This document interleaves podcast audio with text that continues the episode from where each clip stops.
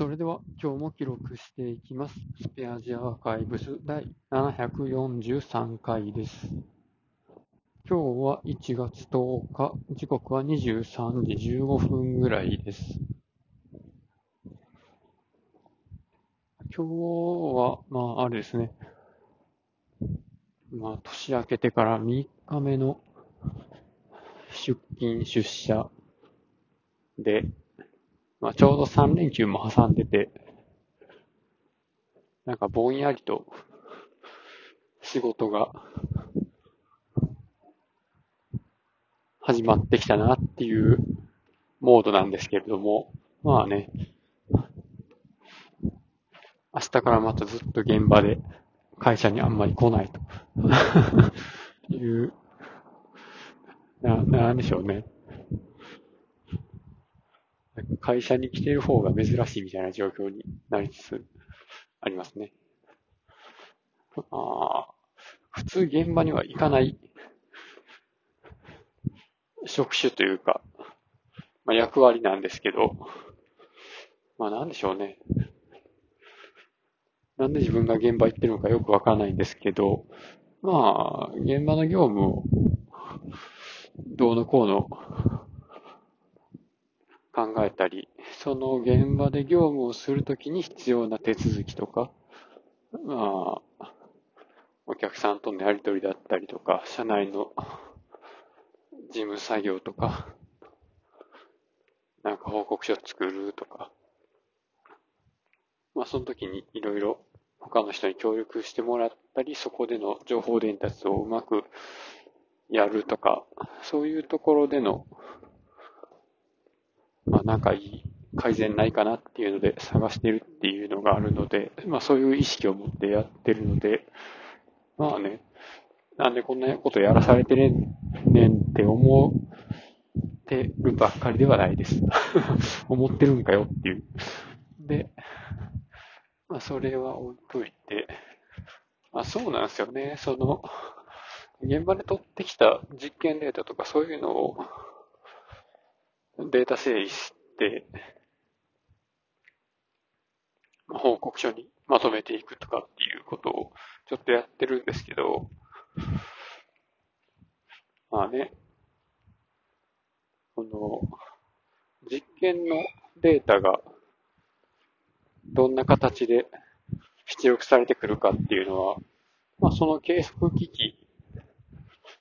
にもよりけりなんですけど、まあ大体ね、まあ、時間、時刻と測定値みたいな、まあ CSV なんですわ。で、これを、まあ加工して、グラフにしてとか、まあ途中で、あの、ノイズを除去して、まあちゃんと測定できそうな区間だけからデータ持ってくるとかね。の辺のことを、まあいろいろやるときに、まあ僕はそんな R とか Python とかそこまで使えるわけではないので、まあ Excel のマクロでやってるんですけど、まあね、この辺、何も使えへんよりは、使えてよかったなというか、まあ逆にそういうデータの集計の処理ができるから、まあちょっと現場のさ業務やってって言われてるのかなとかね、ちょっと思いますよね。ね、そうですね。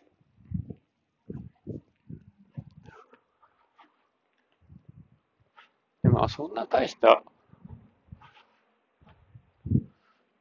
処理でもなくて、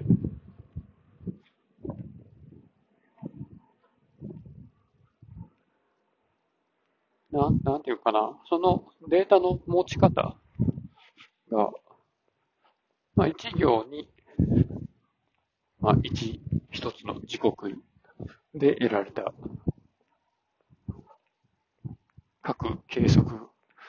項目の値みたいな。それがずらっと上の行から下の行まで詰まってるようなやつで、で、この中から、まあ、何分、何時何分から何時何分までのデータを使って、で、その中での平均を出して、で、それを同じようなことを複数の、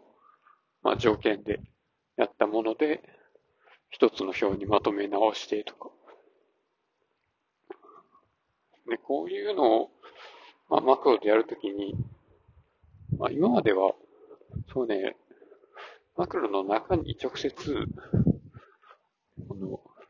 なんかファイル名とか、あの、繰り返しの回数というか、条件の数とかを、まあ、埋め込んでたというか、まあ、ハードコーディングっていうやつなのかな。入れてたんですけど、なんか最近やっとね、このインターフェースというか、このマクロの中に値を渡す用の入力画面みたいなところをちょっとずつ作り出して、まあいろいろね、まあ業務の内容が変わった時にも、まあそこのインターフェースのところで、設定を変えてやれば、マクロの中身をいじらなくても、まあ、同じように結果を出せるっていうのをね、ちょこちょこ回収はしてきてるんですけど、まあでもなかなか、うまくいかないというか、インターフェースだけで マクロの内容を書き換えられないんですよね。多分、上手い人はできるでしょうけど、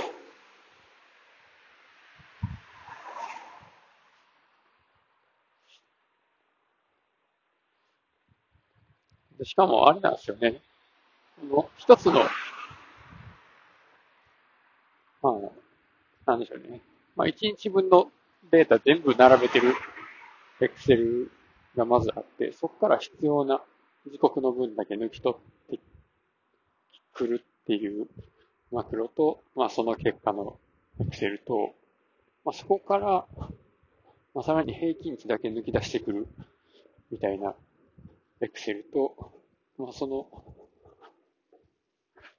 平均値だけ残っ、抜き出してきたようなやつから、まださらにグラフにして集計して結果を出力するような、なんかね、4つぐらい Excel ファイル作ってるんですよね。まあ、マクロは3つあるんですけど。とかしてこれを1個のファイルの中でできて、